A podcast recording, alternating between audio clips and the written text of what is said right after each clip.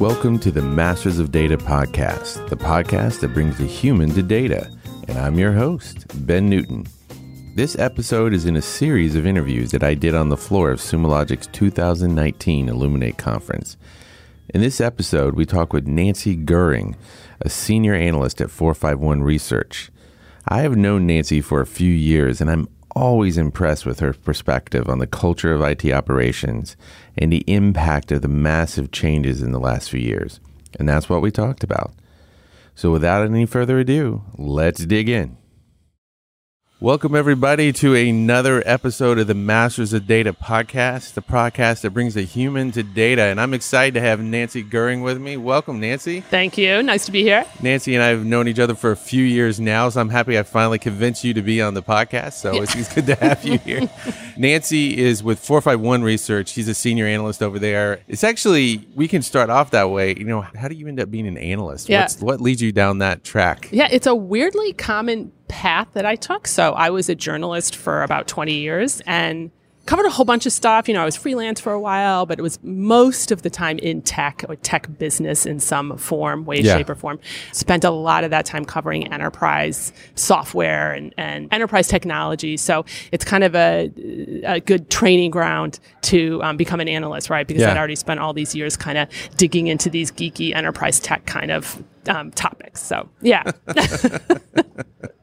yeah, that makes a lot of sense. You knew how to communicate. You'd already spent a lot of time understanding the space. And, exactly. And how long have you been an analyst now? Well, it's like three and a half years. Okay. Something like that. Yeah. You still glad you made that decision? Yeah, I do. I like it. It's fun. It's been a lot of fun. Meeting people like you. It's cool. Thank you. I appreciate that. Uh, well, you know, Nancy, you and I have talked about this multiple times. I always love the way you think about, and I don't know if this is the way you think about it, connecting kind of the human experience to technology, because I think it's really easy. I've been in this space for almost 20 years, and a lot of times we talk about the tech we're like, oh, it's the new thing. Like I saw the new, even Dilbert has a cartoon about Kubernetes now. I know, I saw that. That's hilarious. Oh my god, I was. Done. I feel like our universe was like over the moon. I know, I know. It was mainstream. I know it's fantastic. Just put it in a container. But we have a tendency to think about the technology, but the reality is, it's people doing the work that are organizing them themselves in certain ways and are struggling to adapt. And so you spend a lot of time thinking about that, right? Yeah. About organizational change. Yeah, stuff, recently right? I think it's becoming clearer that that's it's like the harder piece, right? You can yeah. have great technology. I mean, it is hard to get the great technology, but that's one piece, and there's a, an almost bigger piece around how you use it and sort of the weird political stuff that goes on in a lot of organizations. Um, yeah. Right now, in our organization or in our universe, there's a lot of talk about which tools you use and what situation and how many right, tools you right. have, and so the interesting question now is how do you change as a business what you're doing in that regard? How do you do you just have to tell people they have to stop using something and start using something different and what's their reaction going to be and then what's the impact going to be on what you're doing if you just tell someone they can't do something the way they want to do it? Right, right. Well, because people just naturally resist change. Totally, yeah, every, for everybody sure. does. Yeah, yeah. I remember when, yeah, I mean, this would have been about 2010 when I first started getting involved in the quote DevOps movement, right? Yeah. And I just remember everybody at that point in time was arguing about tools, but what always hit me about it, it always was about some sort of change underneath the surface. It feels yeah. like this is also born up in like a bigger societal change because there's kind of a movement from kind of top down command and control structures yeah. to like mm-hmm. this more like grassroots thing. And the tools have part of that because if you want a command and control structure, you would want people to interact with tools in certain ways. Yeah. Whereas if you want them to be free and be, you know, somewhat independent, you might not want them to work that way. Well, and I think what gets interesting is when an organization embraces that idea in order to subtly create change. So yeah. to try to convince people that the change is their idea rather than dictating it, right? Right. And I yeah, mean, yeah, and yeah. sometimes it's not as like that makes it sound sort of malicious, but right, you can you can introduce someone to something and, and hopefully they're gonna like it and then embrace it on their own rather than saying this is how you have to do it. Yeah. What does that actually look like? So how do you convince somebody that something like that is their own idea? I think by demonstrating that it's good for them. Yeah. So if, if you introduce them to something, it, say it's a tool, they start using it, it actually works great, it solves their problems. They're going to want to do it, right? Yeah. And keep running with it, and then maybe introduce their peers to it, and then again, it feels more like a grassroots kind of thing than a top-down kind of thing. Does that mean that you see people doing this in, in enterprise companies like in small groups? They're like they start small and then like work away. I do, but but I mean it's often a top down type of thing. But the people who are trying to elicit this change try to make it feel like that grassroots thing. So they introduce something to one group and use that group's success as a poster child to make it spread into other groups. Oh, yeah, yeah. But it's actually behind the scenes being orchestrated by someone at a higher level. I feel like I, there's a couple other DevOps IT operations reports I've seen where they talk about that because there's a fine balance. Because if you don't have top down management pushing and supporting it, then it's not going to happen. Right. Because you're not going to have a safe space to operate. But if they got their fingers too much in it, yeah. Then it feels like it's a mandate. And then there's some resistance. Yeah, yeah, yeah, totally. I know it's interesting. And I think the other thing that gets interesting here is language and how people define things because yeah. there's a, a certain kind of centralization that I've been talking about. Right now, centralization is sort of a dirty word in DevOps, right? because the part of DevOps is that you've got these autonomous groups that can do what they want. They choose the yeah. tools they want. They they operate the way they want.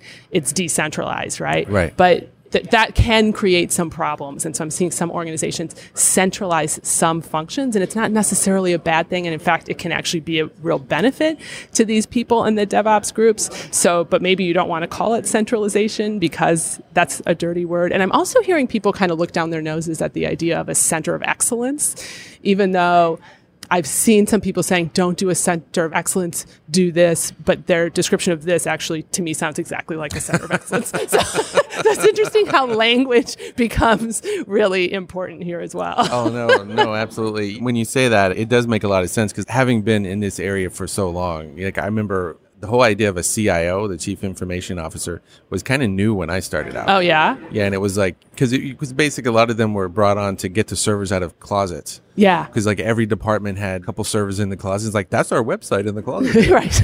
And so centralization was necessary to kind of bring costs down and bring standardization, but then that became its own problem. And so now you have that pull back from that. Exactly. DevOps yeah. was like a, you know, a pushback. But it's that. only like pieces maybe yeah. that make sense to be centralized. So how do you get that balance, right, between the benefits of decentralization and then the benefits of some centralization? Yeah. I think that's the difficult balance. I'd be interested to see what you think about this because even people on the on the kind of the periphery of this, they'll hear the terms, right? Like people might have heard of DevOps, they might have heard of like something like site reliability engineering. Yeah, you know? yeah. It's like you know, even people who should know what that means half the time don't. But what was interesting to me about that is I went back and read the book out of Google on it and was looking back at the thought pattern. It was basically like, look, we knew we needed to make our sites highly available. We wanted to have high reliability for customer satisfaction. And we had engineers, so we told the engineers to do it. And then they basically became site reliability engineers. Yeah. But it's to that point is it actually was centralized. Like they ended uh, up right, creating a centralized exactly. function, even in something as like, you know, uber cool and modern as Google. Right. They ended up still creating a centralized function, but it wasn't the same. It was like distinct. I mean, does that make sense to you? Totally. Yeah. And I mean, I think that's kind of what we're seeing happen in a lot of enterprises these days is they're transitioning what used to be a centralized IT ops team into something that they're calling an observability team yeah. or something like that, but that is populated by SREs. So it's it's like they're shifting the IT ops team into the model that Google has. It's still centralized. It's not the same thing, right? They're not right. doing the same things, but it is still centralizing some things. But it's interesting as you talk about like SREs because the thing that I find hilarious about SREs is there is a book, as you reference, and not to say that everyone has to do exactly how Google did, but it's a book with a lot Google. of detail. Yeah, exactly. and yet, when I talk to people who have SREs or are SREs, they're all dramatically different in terms of what their jobs are, what their team structure is. So people are still interpreting it totally yeah. differently, right? And and again, maybe some of that is just due to culture of their particular organization, right? They're picking the things that make sense and doing those, but they don't necessarily have to do everything that Google laid out in the book. You have to be able to do that. I feel like every single one of these trends, agile programming was the same way because it was like it could be very, very strict and then you could lose sight of actually what it was meant to do, which was actually ship code and actually like be able to build products. And, and I think it's the same thing with like DevOps or site reliability. Just putting a name on it is not enough. But on the other hand, if you get wrapped up in the aura of it all, you lose track of the whole point was to actually be able to keep your site highly available without people being stressed and like yeah, yeah. losing their hair. But the funny thing is once things become hot, like SREs, like the term SREs. I've actually talked to companies that say that they they're just throwing in the term SRE in job descriptions. It has nothing to do with the the job itself. Basically, it could just be an ops job, you know, like an old school ops job, but you throw in SRE in hopes of, I don't know, getting more eyeballs or getting more interesting like, people or cool. Yeah, exactly, pretty much. it's kind of funny. I was thinking about that the other day. It's just one of the problems with LinkedIn in general because you know Oh, it's just like yeah. uh, people putting stuff in there like that's not your job title. I can't tell what you do from that description. Yeah, there are some creative titles these days. I think one of my old friends is here that he called himself the. I've actually seen this twice now. He called himself the chief unicorn hunter oh god. and uh, and something protector of the galaxy. Besides, um, he'll if he listens to this, he'll know who he is. And I was like, uh, I I don't know what you do, but I like that. yeah, it's I like funny. that. It doesn't matter what you do. I like that. It's a little title. more creative. I mean, in context of what you do, Nancy, you talk to a lot of different. You know, you talk companies across the spectrum, right? Like Yeah. you're not just talking to like cool fifty person startups, or Right. just talking to like ginormous hundred thousand um, person companies. So, do you feel like some of the things we're talking about, this whole movement from centralized to decentralized, you know, adopting of of DevOps or whatever these like newish practices, are they actually becoming more prevalent in the really large companies, or is it still kind of early days? No, I think they are, but I think that they're going to be different or executed differently than Yeah. a born in the cloud company, right? And Right. and that's actually a kind of interesting bifurcation that we might be interesting to watch how that evolves over time, right? Because you've got some vendors that pop up that are very focused on the cloud native, and that's fine, right? That's a that's a fine market segment, but their needs are often so different than an enterprise, you know. And Yeah. sometimes you see those vendors being super critical of stuff that enterprises are going to do and there's not necessarily you know if you're an enterprise you have different needs you have different requirements Yeah. and so that's okay so there might be different models and different tool sets ultimately because i think for a very very long time in enterprise is going to look really different than a cloud native startup right i mean Yeah. an enterprise is going to have legacy they're going to be in a hybrid universe for a very long time so their needs are going to be really different it's, it's going to be interesting to watch how that evolves early on in my career, I spent a lot of time contracting for basically to help the Department of Defense, like different parts. Oh, like, um, God, uh-huh. I, I worked for years on this thing that was called Army Knowledge Online, which was uh, basically the intranet for the Army. oh okay cool. But but I remember it would come up on a routine basis. They'd be like, "Oh well, this is software we're creating for people to I don't know go check their health records or something like that." But we're not putting it in a plane. We're not putting it in a Oh, tank. right. Yeah. So there was like always this like distinction is like you know the the kind of work you'd have to do with a soldier in the field was like so very different than like what we were doing. But I mean, it, but even seems like a lot of these things. It's like yeah, it's one thing if you're running Facebook, nobody's going to die if your Facebook post doesn't post. right Uh, whereas some of these enterprises where they're manufacturing, or it doesn't even have to be life or death, it's a different model. And to try to blindly interpose that, totally you don't want to do it. But on the other hand, like I don't know if you uh, like I read a really good book recently about um I don't know if you've heard of Skunk Works, like Uh-huh. Lockheed Martin Skunk Works, uh-huh and where they like invented the U two spy plane and stuff like that. But the funny thing is, is even in that case, they actually worked like DevOps agile programming in the 60s and 70s oh cool where they huh. put like engineers and programmers together in the same floor and everybody and like they were using they weren't building custom parts they were using stuff off the shelf and like Mm-hmm. experimenting so like there's a part of it where there seems like there's a very like there's a piece of this that's just right because it's right because this is a good way for people to work together and Yeah. then there's a piece that has to be adapted i mean does that make sense what you're saying Yeah, for sure. And so I think one of the particular challenges in an enterprise is that they have a legacy way of working and Yeah. they have legacy teams. So you have an IT ops team. You maybe have created some DevOps teams for a particular reason because they're working on new apps or services that are built using cloud native technologies, it makes sense. But the fact that there are those two different worlds, the legacy world and the enterprise and the new world, is the reason that a lot of these enterprises start having problems. So one of the big things that I see is that ops functions fall through the cracks. It's unclear what the old IT ops team is supposed to be doing versus the ops functions that the new DevOps team is supposed to be doing. Hmm. And so that's a challenge that you're not going to have in a born in the cloud business that was DevOps from the beginning. It's going to be relatively clear who's doing what, right? So I think that's one of the big challenges that enterprises are having right now that are adopting DevOps is who does what. And there, it's often because DevOps adoption is very often not prescriptive. It just Yeah. happens. And there's no overarching plan like now we're going to do the DevOps. And so let's think about how we transition all of these functions. That doesn't happen. And so then it creates all these holes. Then you start having problems, right? often application performance problems. And then you have to s- step back and say, means you have angry customers. What's going on? Yeah, yeah, exactly. And how do we fix this and, and a dialing back of things and yeah. When you're saying like, who does what, talk to me a little bit more about that. Like, are you talking more about in terms of like job responsibilities because Yeah. it's like DevOps is more cross functional than like what used to be in the past? Is it is that what No, it's mean? because you've got an, an IT ops team. What's their job description? What are they Ah, okay. doing? So they're very often maybe responsible for some sort of legacy workloads. They might be responsible for, you know, a customer database that runs in Oracle, that runs in an on-prem environment. But the DevOps teams are working on microservices that combined create an, a customer facing application, but it has to draw on that database. Yeah. The other thing that happens a lot, especially in a microservices world, is no one has been designated to look at the overall customer experience of a microservices based application. So all these DevOps groups are responsible for like a couple of microservices. Those all might be operating pretty well, but the customer experience could be really poor and no one really notices because they're not paying attention. because there's Yeah. no one there. I'm beginning to see people say, okay, well, now we're going to transition this IT ops team to sort of like an observability team. People there are going to keep an overall look on performance. Sometimes it's in a product team.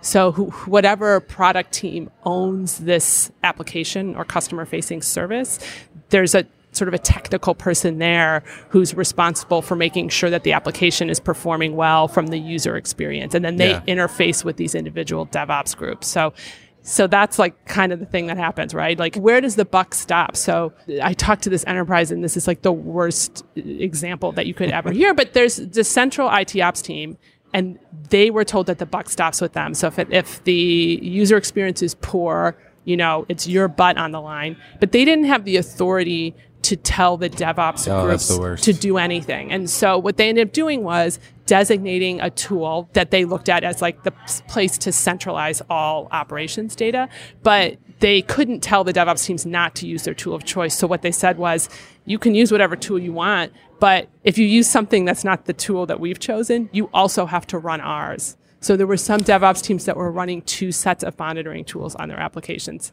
It's like the worst idea ever. I mean, I think right, there's a million problems you can think of there. Like maybe you should have centralized a tool that could accept data from all these different monitoring. Like Right, there's, right. but like that was their solution. That's a horrible solution. It was a bad problem, but it's Yeah. that's the kind of thing that's starting to happen as people recognize where these holes are. And the thing is, it does seem like it's kind of like history repeating itself. Because what I was saying before is, I feel like in the early 2000s, when the internet was really starting to get big, and you know, when you saw these companies coming out of that, there was a lot of confusion where you'd have you go to a company and there were like lots of different groups all touching, doing their own thing, and nothing was compatible. So there was like this big push for okay, let's centralize, let's get under the same standards. You saw big tool sets coming out of that. I mean, I was with some of those companies that were trying to sell those those kind of tools, and then that became too restrictive, and there wasn't enough innovation. So now there's like there's rebels again, and then it's becoming distributed again, which was great for innovation, but it's not necessarily great for you know stability. And so it, it seems like it's just this like Maybe you should write a book. That's what I say. You should write this book about the centralization, decentralization cycle over time in tech. Would anyone read it? it's amazing what kind of books sell, right? I mean, Yeah, I need to come up with a good title. yeah, there you go. And then it would yeah. sell. I, I, mean, I I interviewed Charles Wheelan, the guy who wrote Naked Economics. I need to come up with something like that. there you go. Yeah, know, like, totally. Know. Naked decentralization? No, that no, that does not work. Um, so, um, you know, one other thing I want to to ask on that note, you talked a little bit about where the buck stops. One thing that I find really interesting, and I, I see a lot of different trends, and they're hard for me to like pull out. So I'd be interested to see what you're seeing. Is like I said, you know, back in the early 2000s, there was this move to centralize under a chief information security officer, and it was always like, well, the chief information security officer gets a seat at the table, and now they're part of the business, and you know, IT is helping the business, blah blah blah. And now I almost feel like there's been a pushback against those people because they were basically no one liked the CIO organization because they were the ones who give you the crappy laptops, and you can never get anything fixed who's leading the innovation now? Is it more coming through rejuvenating those roles, or is it coming through like chief technology officers or new centers of excellence driven by like lofty architect types? I mean, who's driving the innovation now? I like, think it's there? way more bottoms up. So I think it's the, the practitioners on the ground who are involved in their local communities, right? They go to the DevOps days or whatever, you know, and they're very tuned into the latest technology developments. I think they're the ones who are pushing those up. It's not always easy, but that's where that stuff comes in the organization, right? And then it slowly percolates up. Yeah. That's what I think. You think it'll stay that way?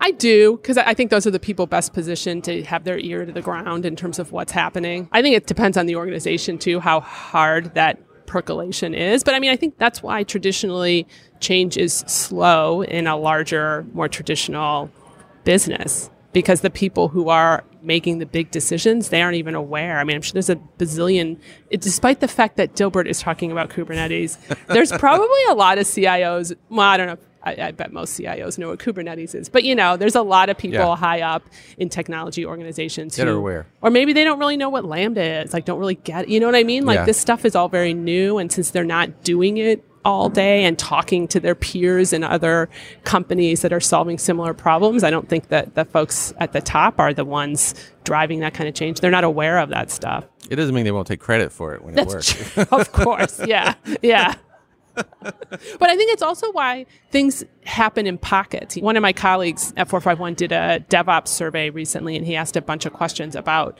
how much of your organization has adopted DevOps, but also where did it come from? Like, is it authorized? Was it sort of dictated from above? You know, to try to get at that question of you know how do these things come in and into an enterprise things like devops and then how do they spread most of it is more bottoms up. Yeah. And it does seem like that's kind of the change in, in leadership because instead of being like, okay, we're going to have a, a meeting and we're going to sit in a room with yeah. a bunch of, you know, white middle aged dudes with yeah. ties and we're going to make decisions and we'll let everyone know what we decided. It does feel more grassroots. But on the other hand, like as a leader in an organization, you have to be able to recognize when something's working. Right. And then promote that too. Yeah. Yeah. I would say, okay, that's working. So how do I one thing I did see, I was up at a company in Seattle. They basically had a DevOps evangelist that she had done like amazing things in DevOps. She was like a real driver of change. And what they did is they pulled her out and then she became like the evangelist of the entire company, which I thought was really interesting. So she became the change agent, and she wasn't a VP. She wasn't a. She was mid level. She wasn't definitely not a C level person. But they, she actually be would go to these different groups and kind of promulgate the gospel yeah. of DevOps, but it, it, seemed like it was working for them. That's really cool, and it, I feel like that harkens back to what we were talking about at the beginning of this conversation. That's how that that can sometimes work, is you like plant a seed or a spy in an organization, and they spread these ideas. But another thing that that I've seen work is sometimes organizations will create a group that's made up of like an individual from each. So say say you wanted to ensure your DevOps groups are doing the best that they can in terms of monitoring, right? So instrumenting their applications like they should, collecting the right kind of data, analyzing it the way that they should, and that you've got 100 DevOps groups, you might choose one or two people from each of those groups to be sort of their resident expert, and those one or two people make up a monitoring group. Yeah. So then they get together however often, or maybe they just have a Slack group and they talk about, they share best practices with each other, and then that promulgates within their individual group. So that's like another, and for those people, that's probably pretty cool, right? Like they're they're sort of the evangelist within their group. They're the resident expert, you know, they're sharing their good ideas with other groups and then seeing them be implemented in these other groups. So that's kind of a, that can be a cool model. That's well. exactly what I was going to ask because I remember even being early on in my career. That was a nice part when you felt like you were being recognized. Totally. Well, the other thing it does is allows people to learn, become an, an expert on the job. You know, we do a lot of surveys around skill shortages, and every, like nobody has the skills that they want, right? And it's so fast changing, like sort of like you were talking about before. I mean, you used to have this specialty in some area. Now people are being asked to do a wide variety of things, but how do you get that expertise, right? How do you transition from your spot that you've been in into doing something new and that's really hard you know you can't necessarily just go to like certification classes and you know like that gets you not, part of the way but it really doesn't get you it really doesn't and it. depends. Yeah exactly and that this is one way to get people to learn that on the job. They're learning from their peers they're learning together you know maybe you're allowed to go to conferences and learn some more stuff you know it's a good way to keep the people the talent that you want but make sure that they're able to do what you really need them to do. Yeah no that makes a lot of sense. Well, kind of tie a bow on this whole thing, Nancy. So, as an analyst, you're always, I mean, you're paid to think. That's what it is. It's, it's nice. I like that. Yeah. Um, so, what are you thinking about now that is interesting to you that you don't think other people are paying attention to? Far future of monitoring. And I think so. I did this report where I was looking at kind of how people are evolving their IT ops organizations, and I included a future state to be honest, my first draft of it, my future expectations were pretty lame and predictable. But I had a, a colleague do a proofread, and he was like, this is lame and predictable. it kind of pushed me to think a little bit harder. And I don't, I don't oh, necessarily think I really hit it on the love. head, but when, yeah, totally. But when you start to really think about like some future Star Trek state, yeah. I think it's kind of interesting, right? And yeah. so what I started thinking about was how, you know, I mean, people have been talking about automation forever, mm-hmm. right? And it's widely acknowledged that it's kind of a pipe dream, but what if it weren't, right? Yeah. So what if people didn't even really look at their monitoring tools? Monitoring tools were just used to collect collect information and make recommendations to an automation tool that automates something. And then the people really their expertise is around automation and writing automations and looking back at what kind of automations happened in order to inform how to tweak your application. So I don't know. I think there's some maybe some interesting things long into the future that is cool when you start thinking about it. I absolutely think that makes total sense because it's basically it's kind of like the uh, Iron Man suit versus the HAL 9000. Like I would think in terms of like comic books and movies, but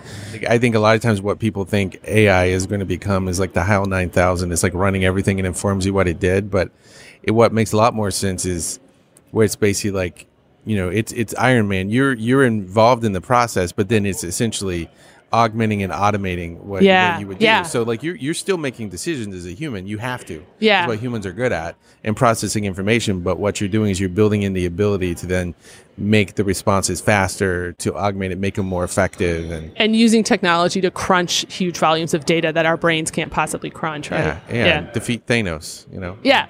Yeah. totally. well, Nancy, I'm really glad we were able to take the time to do this, yeah, and uh, it's always fun to talk to you. I appreciate you, you coming. too. Thank you. Yeah, you bet. And uh, thanks everybody for listening. As always, check us out on iTunes, Spotify, Stitcher, wherever you like to find podcasts, and rate us and review us so other people can find us. See you on the next episode. Masters of Data is brought to you by Sumo Logic. Sumo Logic is a cloud native machine data analytics platform delivering real time continuous intelligence as a service to build, run, and secure modern applications. Sumo Logic empowers the people who power modern business. For more information, go to sumologic.com. For more on Masters of Data, go to mastersofdata.com and subscribe and spread the word by rating us on iTunes or your favorite podcast app.